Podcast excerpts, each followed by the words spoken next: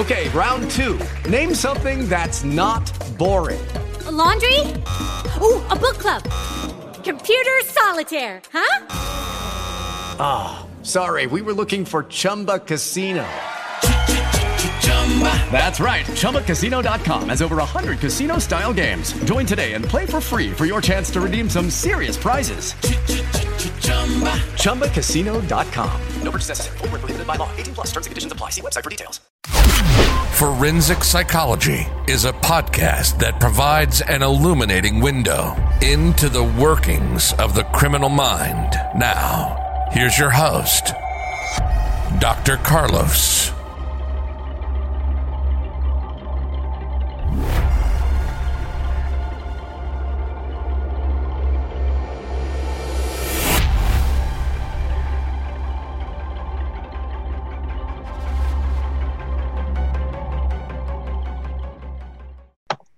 Welcome back, everyone. Welcome back, James.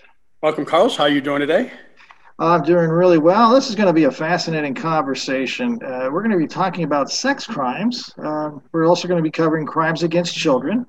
We have with us today a 28 year veteran from the LAPD, subject matter expert in crimes against children and sex crimes from the Dordillion Law Group, the dlawgroup.com, so we can find more information about them and about him. But this is a serious topic, James. And I know we just uh, interviewed a few days ago an FBI agent who went undercover with NAMBLA. Yeah. And that was amazing stuff, too, huh? Oh, I know. I know. Especially the, I was just telling somebody about the story about mm-hmm. the, you know, at the beach, you know, and, and like you said, or, you know, they're looking, you can't look at women, they're looking at little kids. And I mean, that was unbelievable, shocking, terrible. It really is. And but I guess today we're going to hear some more shocking stories. Again, this is not for the light-hearted folks. But I think we should welcome our guest, Detective Detective Moses Castillo. Again, folks, 28 years in LAPD. Welcome, sir. Hey, thank you, Dr. Carlos and uh, James. Thanks for the opportunity.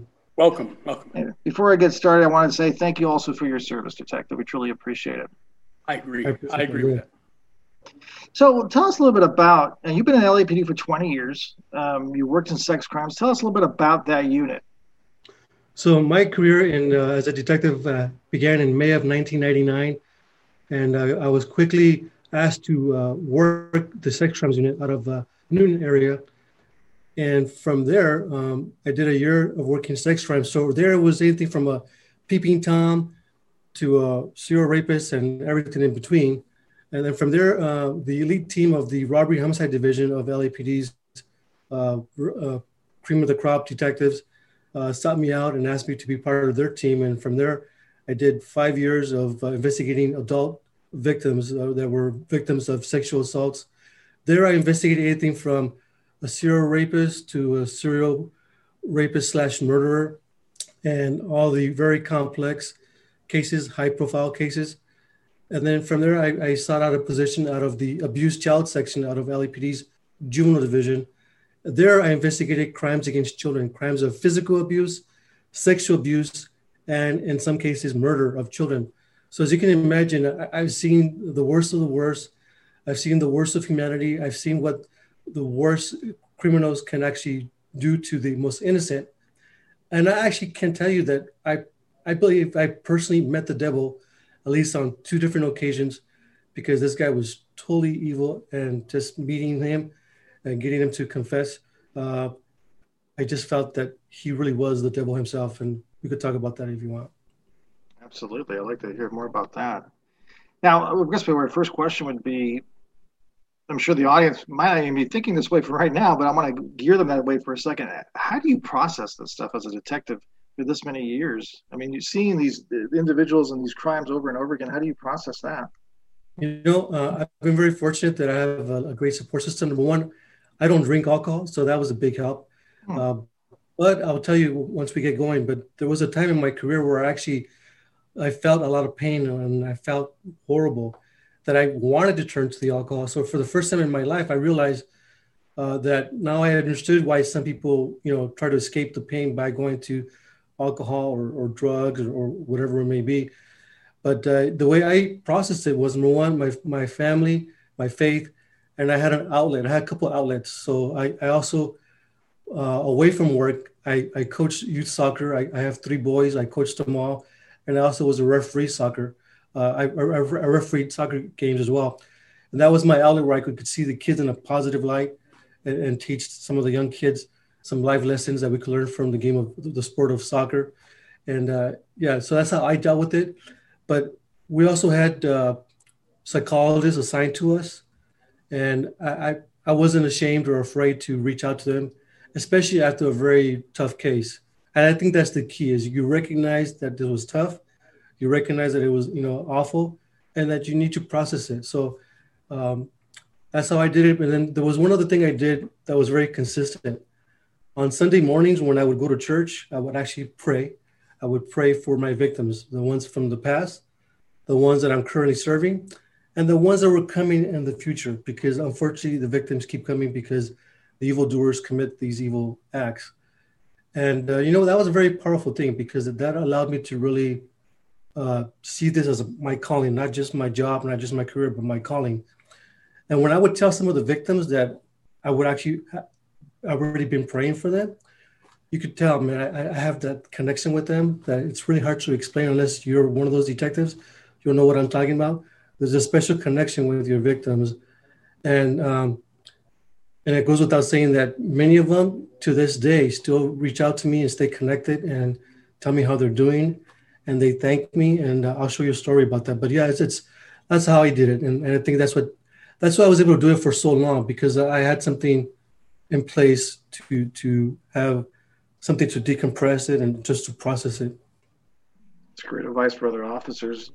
And James, it's interesting because when I listened to Detective Castillo and remember your stories as well, you're both subjected to traumatic events like this. Yours is a little bit more boom, acute, right? It hits you right then and there and then it kind of goes away in the sense of that that's the end of that movement and you kind of go to another scene you have to deal with another thing uh, detective castillo is interesting because he actually develops relationships with these individuals and if they've deceased you still hang on to that case for days weeks months uh, so it's fascinating to see how both of these events can um, not traumatize but can affect a police officer and sometimes traumatize individuals i agree I have a question for you. For those who don't know uh, LAPD, um, how would you guys get the case? Would it be something patrol uh, had to respond and they called you guys out, or you know, I, for people who don't know, how would that work? So basically, it's a couple of ways. Number one, uh, generally it's a 911 call somewhere. The, the patrol officers respond to it, and once they get to the scene and figure out that they got something that's on their hands that uh, they need some guidance or direction, they know to reach out to the detectives.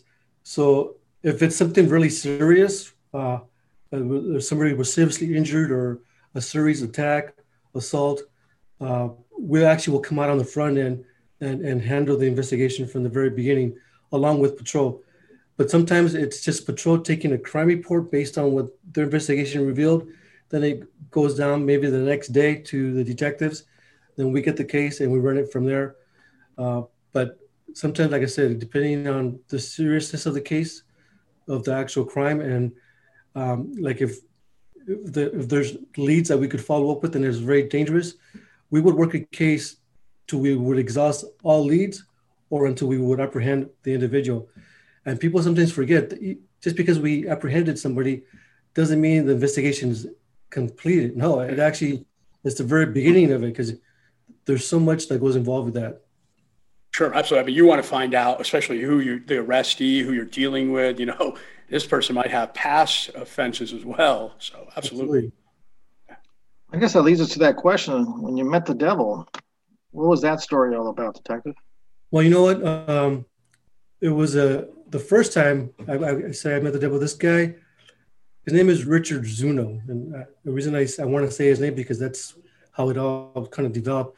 This guy, uh, before he committed this brutal rape, where he, we call it a hot prowl, where he snuck in through an un- unlocked window in a particular home, and he actually removed all his clothing before he actually went in. So we already knew by that we could establish that the intent was to commit a sexual assault. And when he went in there, he he woke up this lady and she tried to escape and she actually made it to the to the art to the side of her property, which was a long driveway, you know, cement slab. And this guy tackled her, got her on the ground, and he beat her head, slammed it against the cement until she came out unconscious and she was bleeding. And he just raped her right then and there. He actually drank her blood uh, and he would eat uh, her, you know, vagina and uh, uh literally ad- very animalistic. That when that first responding officers got there, this was like in the middle of the night. So graveyard for this particular division, you know, didn't have a, a full set of officers. Maybe they had three patrol units.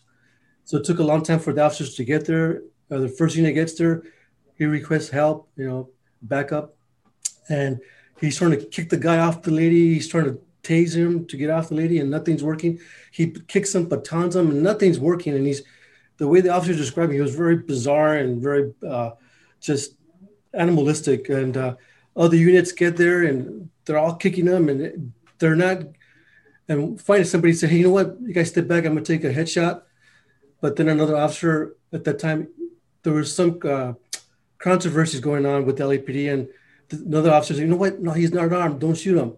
So it's they, to me, it would have been a good shooting because number one, we're trying to protect life, and this lady needs medical attention right now, and and this guy we can't get him off from. So in, in any event, I responded. I was working robbery homicide division at that time. I responded to the scene, and I responded, and it was bloodiest crime scene to that point that I've ever seen. And then this guy was all bloody. The officers were all bloody. You know, so we we took pictures of the officers. We took pictures of the victim, and we finally went to go talk to him. And my partner already tells me, "Hey, when we go talk to this guy, we're not going to uncuff him.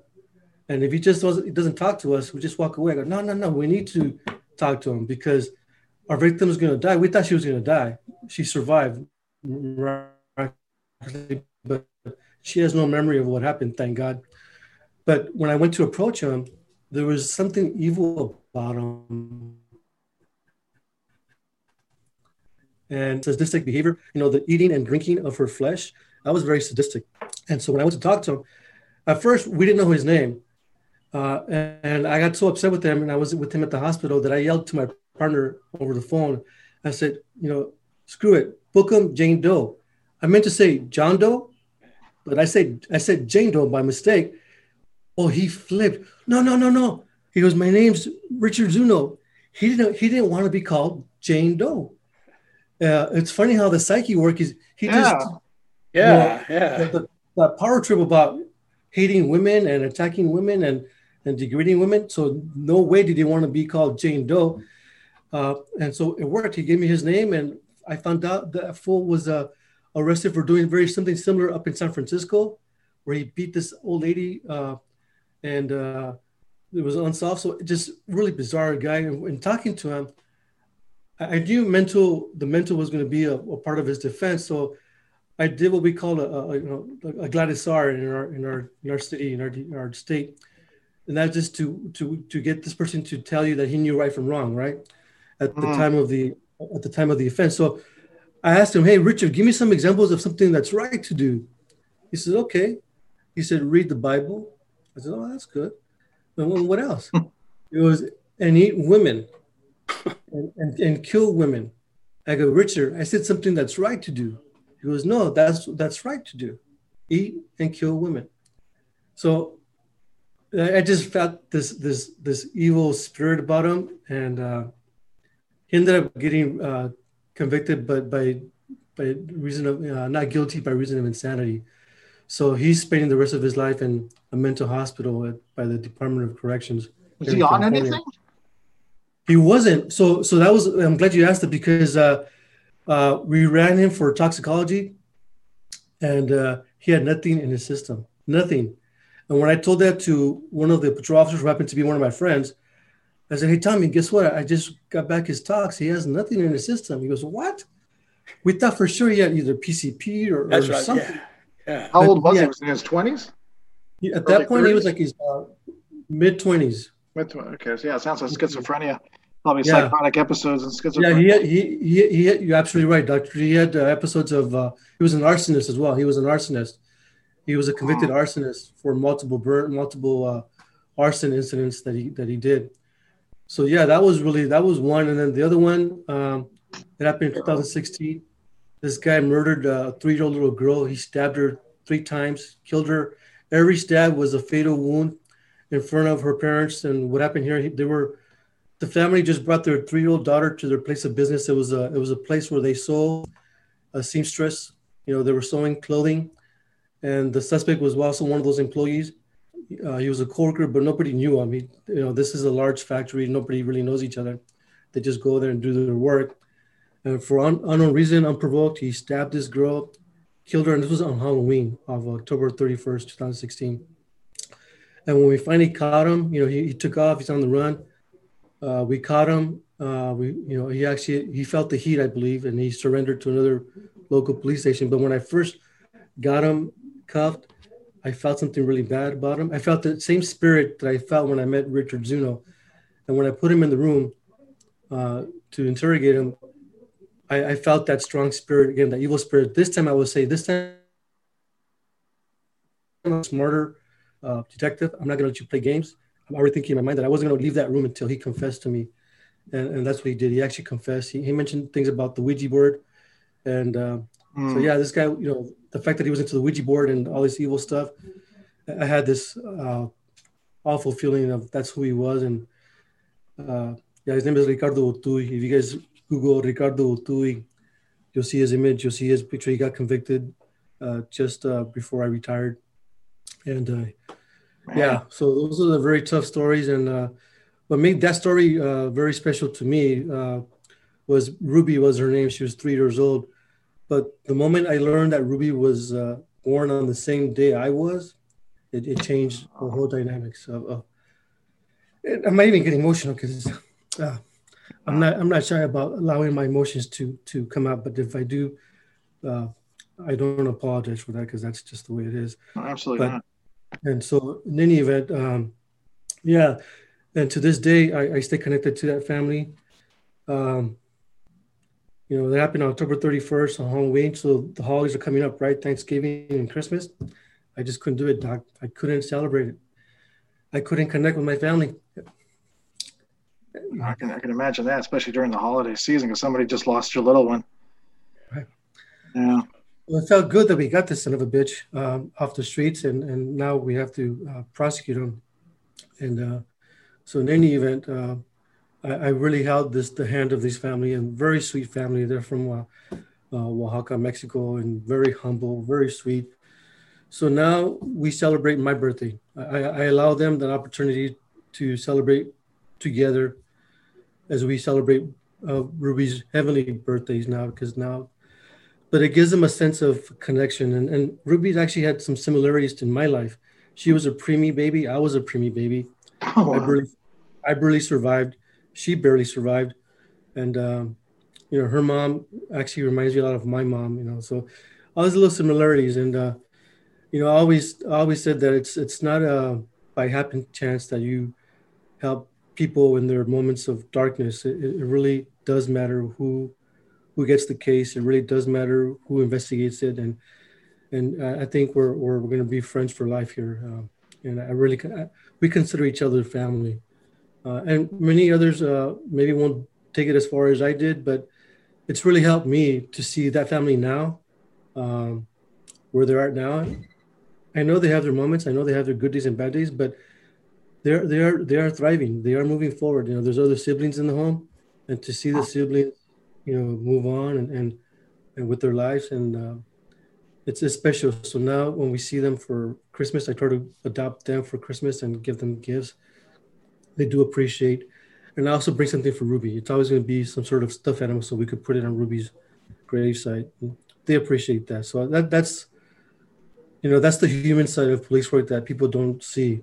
And uh, so i'm glad we're talking about it because I'm not. I know I'm not the only one that that goes above and beyond. There are so many law enforcement officers, detectives, that do this job, and then we hear this rhetoric of you know, all cops are bastards, our cops are bad, and and defund the police and and all that crap.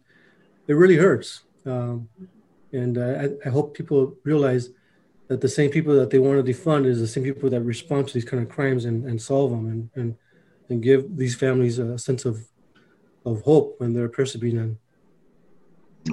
absolutely, absolutely. I want to No, you're absolutely right, Moses. It, it, people don't get to see it. We see cops in very different lights on TV, uh, movies. Uh, I've talked about this before with other officers. We see them in Lethal Weapon. We see them in Dirty Harry. They get this image of a cop.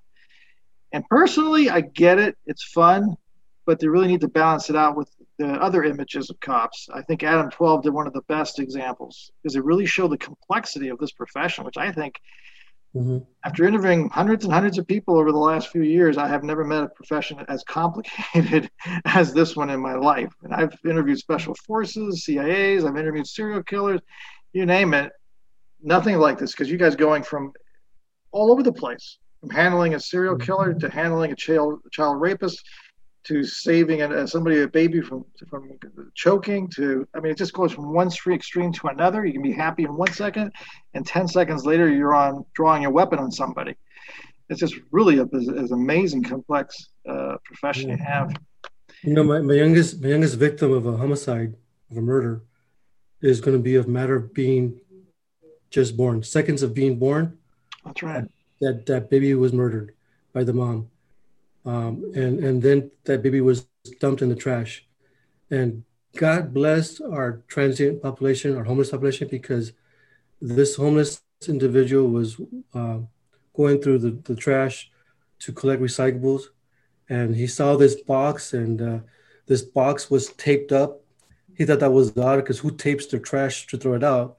So he grabs the box and he shakes it, and he hears bottles and cans inside of it. They're rattling, so he decides to open it. To his surprise, he sees this towel and he, he lifts it up, and a body falls out. Oh, his wow. denial goes no. He, he, he, was he was uh he had poor eyesight. He was legally blind, but he could see that there was an image, and he was maybe it was a dead cat. But then he he lifted the body to put it close to his eyes because he's he's blind. And then when he noticed that it's a baby, he freaked out. He ran about a mile to get on a payphone.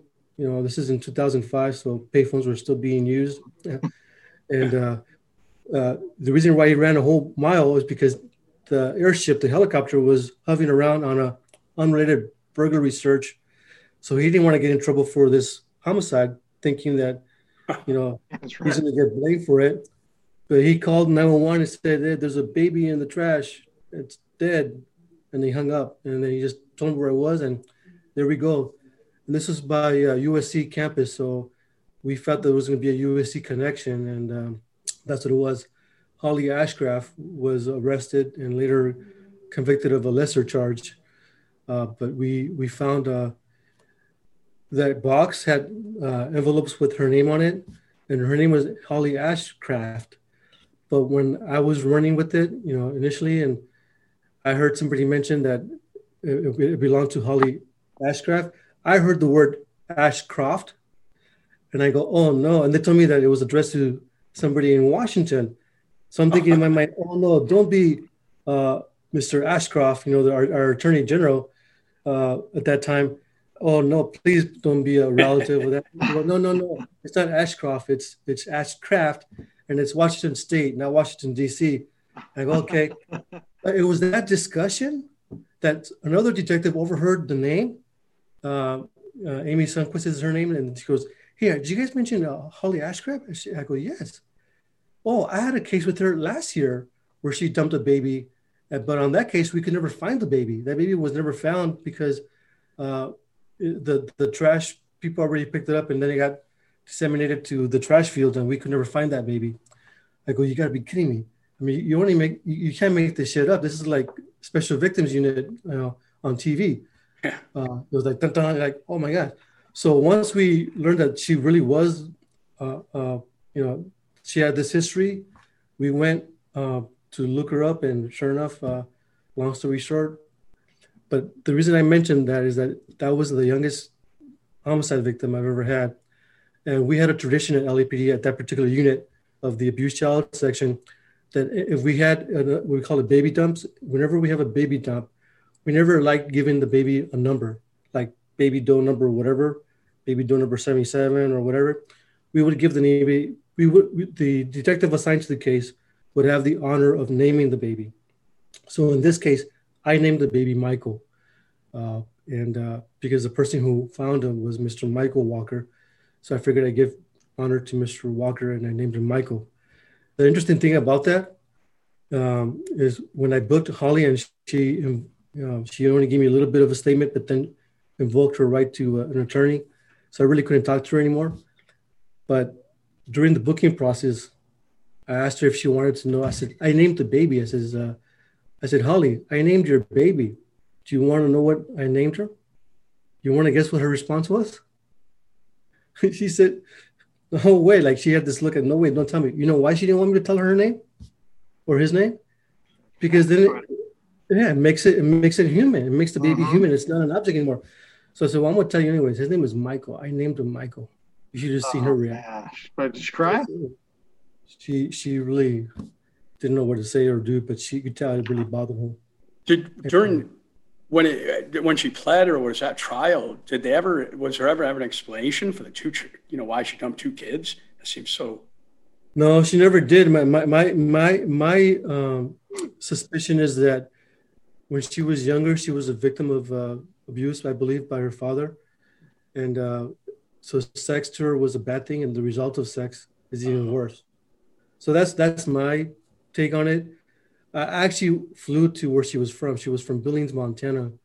Uh, I wanted to learn about her, so I flew out there to to learn about her. And uh, I, I surmised that I believe there was even a, a, a third body dump in, in, Billings, Montana, but I could never prove it. Um, but that one, I believe she actually had a, she may have had a legal abortion for that one, uh, in, in in in Montana. But in any event, um, yeah, that it's sad that you know we see the you know the worst of the worst. Like I said, the youngest homicide victim. It was just a matter of seconds of being born. And uh, this doctor named Jeffrey Bean, he wrote a book called Why Mothers Kill, and I called him to, to interview him, and uh, it was fascinating. He actually interviewed Susan Smith, you know, the one that killed her five kids in the uh, in the lake out there. Yeah. And uh, so it's a fascinating. I didn't even know there was this phenomena of of neonaticide where children are being killed on their day they're born. So on their birthday, they're it's also their date of death. It's it's really sad. That's a terrible thing. And I think some of them have to do with postpartum depression. Um, usually, that's kind of one of the things that happens. I, you know what? Uh, let me ask you this. Um, actually, you know what? I'm not going to ask. I think uh, James has a couple questions he wanted to ask you. James, go for it. Yeah, the first question I would ask you for a smaller department um, that doesn't have the experience as say you guys do, uh, forensic interviews. At what age would you say you know it's appropriate and at what you know kind of a range for children of a sex crime? Yeah, you know what? That's a it's a very good question, and it's very tricky. The younger the child is, so I, I know for for our policy, we probably wouldn't do a forensic interview on a child that was three, pushing it age four. But you know it, it's really going to be really tough. And but i would recommend forensic interviews on children no matter what because that's some those are interviews that are conducted in best practices for interviewing children without uh, asking any leading questions or suggestive questions. And you really allow the child to to tell their story if there is a story to be told to be told. And and so that's that's i would recommend that the detectives uh, use forensic interview specialists more than they really do because uh, interviewing a child is very challenging and sometimes it's more intimidating to the detectives than talking to an adult. Uh, but the more you do the forensic interviews and you watch them, because those interviews are going to be recorded by video and audio, and then the more you do those, then you may be able to do your own interviews in the same format. Because sure. again, we asked the children about you know, it's okay to, if we ask you a question you don't know, it's okay to say you don't know. If we ask you a question that you don't understand, make sure you let us know you don't understand. And then we we talk to their level. Like for instance, we'll say, uh, Emily, what's your gender? And sometimes they'll say, well, I don't know. Then we'll say, okay, well, are you a boy or a girl? And then they'll say, oh, I'm a girl. So we, we try to get them to understand the questions. And if they don't understand, we, we give them uh, an opportunity to illustrate a question that they don't understand so that sure the person looking at this interview could know that it was really done in a very neutral setting without leading or asking suggested questions. Sure. And, and also, I, I know for like core purposes too, is if you have a third party too, it also, you know, it kind of takes away the police out of it, you know. Right. someone who's more trained in that area. I know Arizona does a lot of that, the larger departments. Yeah, no, that that's the best thing to do. And uh, but if you are going to do it, please record it, oh sure, uh, audio and video, because uh, it, it's not it's not going to do you any good if you don't record it. I just wanted to add something to that, James, if I could, because I know you have another sure. question for him in a second. But when, when the child, if there's a victim, they're, they're alive, obviously, in your court system in LA, do they allow them to see the perpetrator if they have to? If the child has to go to court, five or six year old, or they do it to CCTV, or do it through video, or what do they do? Yeah, was, well, right now because of the COVID, uh, there hasn't been any trials. But when there was trials, the child would have to come in court and. Oh, really? Yeah, and they have to be what we call court qualified, be able to raise their right hand and promise to tell the truth, and then the prosecutor would do a very good job of allowing the court and the jury to see, hey, that this person does understand uh, the truth from a lie. It's different from the right from wrong, uh, you know. Um, so I was looking more at the re-traumatization aspect of it because sometimes they talk about the victim seeing the, the perpetrator again can traumatize them yeah. again, especially at a young age like that. Yeah. What we tell them is that they could just look at us uh, or look at the prosecutor is one way, but yeah, unfortunately, the defendants have a right to to be present and be be there to cross-examine um, yeah. Scary stuff. James, oh, I'm sorry, you had the other question Oh, no, I'm sorry. That, that, was a good question. I like that. Um, the question I had is if you were going to give parents tips, you know, what to look out for, is there anything you could say to, you know, help? Yeah, well, on a very basic level, this is what I'll tell you is that I always told uh, even friends and, and whenever I speak to community groups, if there's someone out there, such as a teacher or a coach or another adult that actually wants to spend more time with your child than you do, that's a red flag. Sure. So if, if Johnny's coach comes to you, hey, can I can I uh, take Johnny to the movie theaters and maybe buy him some ice cream and take him shopping or take him to Disneyland or take him to Magic Mountain? Oh man, I could, I could tell you story after story, yeah. but these guys are good because you know the, their object is their, their goal is to gain the trust not only of the child but of the child support system. So if the child comes from a broken home to begin with, that person's going to say, "Yeah, uh, go because I can't I can't give Johnny what you can give him. So yeah, go take him. Yeah, go and buy him all these stuff because." And what he's doing, he's trusting, he's gaining trust, and then once he has the child alone, all all you know bets are off. But I, I taught my children. I have three boys, uh, 23, 21, and 15 I taught them all how these guys operate. So I always told them, look, if anybody gives you any gifts, any money, any any, any electronics devices, where you meet somebody online or gaming or whatever, and they want to give you something, go ahead, receive it, take it. But just let me know, because I, I don't want them to say, I don't want them to tell. Then then if they then once you tell me, I want to make sure that it was good, and then from there I want to you know let them know. And I said the reason why they do that, son, is because eventually they want to get you alone. They want to get you, and then they're going to do this sure. evil thing about private touches and, and bad touches and good touches. I taught them all that because once they learned how these people operate, and you know what, it came in handy when my son was in first grade. And one thing we haven't touched touched on, but I, I've seen an increase on child on child sex incidents. It's on the rise, and I think it's a lot to do with with the internet and what they see on TV but it sometimes can be learned behavior because they've been victims of abuse. So my son is in first grade, and remember I, I taught him about good touches, bad touches. He's in first grade. He's in the bathroom using the urinal. Another first grader pulls down his pants and then humps him. My oh. son puts up puts his head, pants back up and he runs and he tells the teacher exactly what I you know told him to do. And then the teacher, you know, they know me. They know that this is my area of expertise, and you know they're being very careful and, and they tell me what happened. Wow. Of course, I'm not going to blame this poor first grader. Sure, sure. Yeah. But I did tell him, hey, but please call the authorities, even mm-hmm. if, if it's even if it's just child protective services. You don't have to call the cops, but call somebody to make sure that this kid is not being abused at home. Yeah, well, that's just not a normal child's behavior, you know. So, right. yeah, correct. So, so that's why it's important. So that's a very good question. So please uh, learn the National Center for Missing and Exploited Children. They have a lot of great resources on there for for parents to how to communicate with their kids about the dangers of the internet, the dangers of these predators, how they operate. So that's what I would do is get get educated on how these guys operate so that you could best protect your children. One of the things I've always taught my victims, especially uh, the victims uh, of in-home abuse, such as a stepfather or, or a living boyfriend, I tell those victims that, hey, when you grow up, you're going to be the best mom ever because you, you're going to know what it was like to not have that support from a mom or whatever. So you're going to be very great. And so far, I've been very fortunate to hear these these stories from some of my victims that they have been. They've been the best parents to their children, and, and you know, and, and it, unfortunately, it's because of what happened to them. But nonetheless, we could break that cycle. It doesn't have to repeat itself. You know, it's interesting because that gave me a great idea. Would be try to get these schools, get your schools if you're on PTA boards to bring that association um, yes. children exploited situations, go to your school, even if it's Zoom, to give a conference.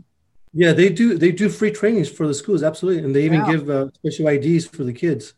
I always, I always told the story when my son was in first grade. I went to his class, and I'll make it quick. I tried to, you know, ask everybody, hey, would anybody jump in my truck? And no, no, no. So what I did is I brought a hundred dollar bill with me and I took it out. I go, whoa, a hundred. And I mean, one kid's eyes lit up and I said, hey, will you go find my puppy and I'll give you this? He jumped up and started to walk with me. And I said, see, right there. No, you know, I mean, back then, I always remembered that. Yeah. The old puppy trick. Yeah, that's, that's, that's, uh, that's a sad that that, yeah. that worked a lot. I mean, that's oh, I know, sad. Yeah. Detective Moses, I know I was I was watching this guy a couple years ago and he did the same thing, grooming the children. But he actually said that he would groom the parents a lot of times as well. Is that something for the parents to be careful when you see a stranger at a park and they they, they know your routine because they see your mom, you're coming with your four year old every two, three days. Hey, Ann, how are you? It's good to see you again. And then they try to ingratiate themselves. Is that something also to be wary of? Well, absolutely. And that's why I said not only are they trying to gain the trust of the child, but also of the the support system or the parent because oftentimes these these predators they know that if a child comes from a broken home that there's no dad in the picture no mom they're being raised by an uncle a quick story uh, this guy this this this guy was a single parent uh, divorced and so the teacher uh, took a liking to this kid and really showered him with gifts took him to magic mountain took him to all these places and and and, and this guy was making he was only in fourth grade fourth grade and uh, he was he was performing oral. The, the teacher was performing oral cop on the kid in the classroom in during lunch break, and went on for months. And the reason it came out to light is because the dad tells the son, "Hey son, I'm going to ask Mr. Stobie to be your godfather. What do you think?" The guy goes, "No, dad, please, no." and it came out because he goes, "Oh my gosh, if you make him my stepfather, man, he's going to have free reign on me." So that's how he came out. That he finally told him because he's been doing all this to me. That poor kid. Um, and and we got him convicted. He's in prison. Uh, so yeah, and so these parents got to be careful. And and just because they're a teacher or a coach, it, it's hard to say. You know. Um, well, they look for those professions too. Yeah. Yeah, professionals. Because one of the things we've learned, uh, and I'm sure Dr. Carlos can uh, attest to it, that these uh, child molesters, uh, they've learned that they had a sexual preference for children at a very young age, as early as age 14 they discover that sexual preference for children and then they act upon it maybe shortly thereafter but uh, that's so if they think about it if they learn that early on they're going to be committing crimes for like ever because once they once that cross the line it's a point of no return you, you can't undo that and it's it's uh, you know trying that uh, for, forbidden fruit and once you bite into that fruit uh, you keep doing it. That's an incredible problem. It's so sad because I mean, you wish you could live in this. I don't want to age myself here, but you wish you could live in this Andy Griffith type of world where you could have your teacher taking you to a, a, an amusement park and just be innocent and, and nice and you have somebody you can trust and a mentor. But in today's world, boy, I tell you, we're far away from Andy Griffith. Oh, for sure. James, any more further questions for him? No, no, this has been very informative. You know, I'm sad, you know, to hear the stories. Um, but I have to say, um, I, I, appreciate your service. Um, that is probably, in my opinion, as a retired police officer, um, child crimes has to be the absolute worst crimes to have to investigate. So I, I tip my hat to you, sir. I appreciate it. Thank you so much. You're welcome. Absolutely. And sorry about that, James. I kind of made it like made it like you were an interrogator. Any further questions, James? Oh no, no, no! I knew what you meant. No, no, I know what you meant. No, we've been doing this enough. I know what you meant. Detective Castillo, thank you so much. By the way, folks, uh, Detective Castillo does have a show on KABC. You want to check it out, the Blue Line Podcast with Detective Moses Castillo. It's a great podcast. You definitely want to check it out. It's at 790 KABC. Hey, you know what? Follow him on Twitter, Detective Moses at Detective Moses. That's his handle. Um, anywhere else you wanted to send the crowd? So I'm also on Instagram uh, at Detective Moses Castillo. Oh, okay. Uh, on Instagram. But yeah, my, if you go to kabc.com uh, and then click on the podcast tab, you're going to find my picture right underneath Leo Terrell. That's my claim to fame. Leo Terrell. All right. Thank you so much, Detective, for being here. We truly appreciate it. Absolutely. I agree. Hey, thanks, guys. I really appreciate it. Let's do it again. Thank you. You got it. Thank you. Thank you, everyone, for joining us. Make sure if you want to support our podcast to share and subscribe. James, another fascinating discussion. I agree. I agree. A little heart wrenching, that's for sure. Yeah, but good tips for parents, though. You know, very good tips. Absolutely. Again, folks, go to jamescaseyauthor.com. His book is out. What are you waiting for? Check it out. There it is. Hey, he brought it with. All right, the yes, traffic stop. That's what I ducked out for. there it is, the traffic stops. Make sure you go to jamescaseyauthor.com. Thanks, everyone. Thanks. See ya. Thank you. With the Lucky Land slots, you can get lucky just about anywhere. This is your captain speaking. Uh, we've got clear runway and the weather's fine, but we're just going to circle up here a while and uh, get lucky. No, no, nothing like that. It's just these cash prizes add up quick. So I suggest you sit back, keep your tray table upright, and start getting lucky. Play for free at LuckyLandSlots.com. Are you feeling lucky? No purchase necessary. Void where prohibited by law. 18 plus terms and conditions apply. See website for details.